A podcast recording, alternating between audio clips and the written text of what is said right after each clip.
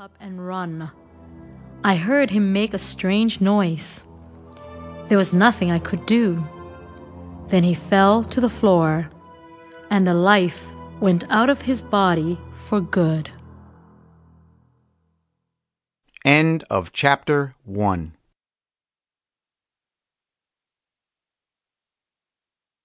Chapter 2 Getting ready. It grew dark as my mother and I ran to town. We knew we would need help later that night. After telling our story about the captain, everyone backed away. They were afraid. One man gave my mother a gun. Then he sent a young boy to tell Dr. Livesey our story. Maybe the doctor would send someone to help us. We hurried home. I quickly locked the door. Mother's eyes were upon the captain's body. She said, We must get the key and open the chest. There was very little time left, and my hands shook when I pulled the captain's shirt open. I found the key. I cut the string around his neck, and the key fell into my hand. Inside the chest were new clothes, broken seashells, and two guns. Mother moved some old papers and found a small bag of gold.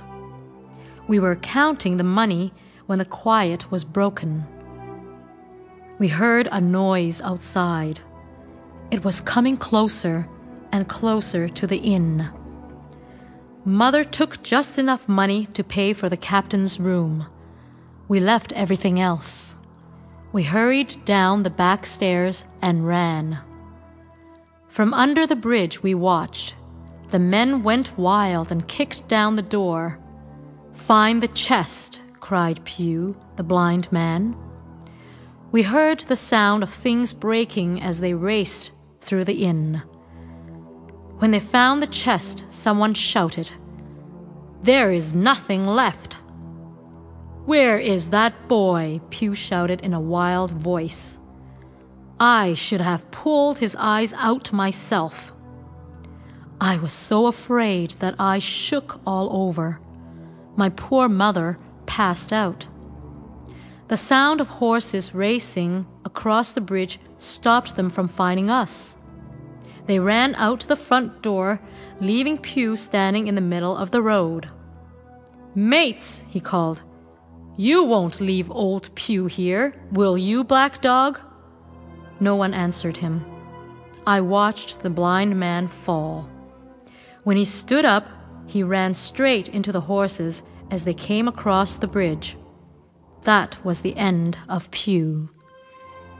I carried my mother back to the inn. Later, when all was quiet, I rode with the men to Dr. Livesey's house.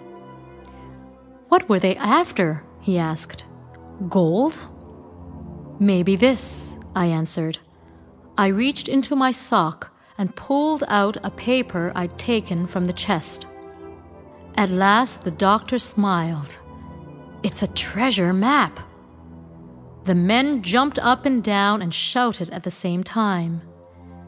Give me two weeks, and we'll have the best ship ever, said Mr. Trelawney, a friend of the doctor.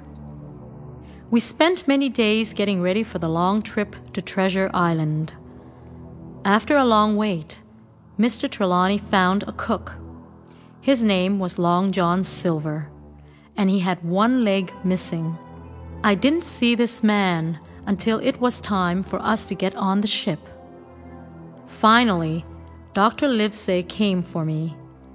Are we ready to go? I asked. Tomorrow, he smiled.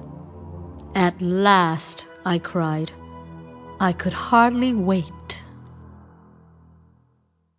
End of chapter 2.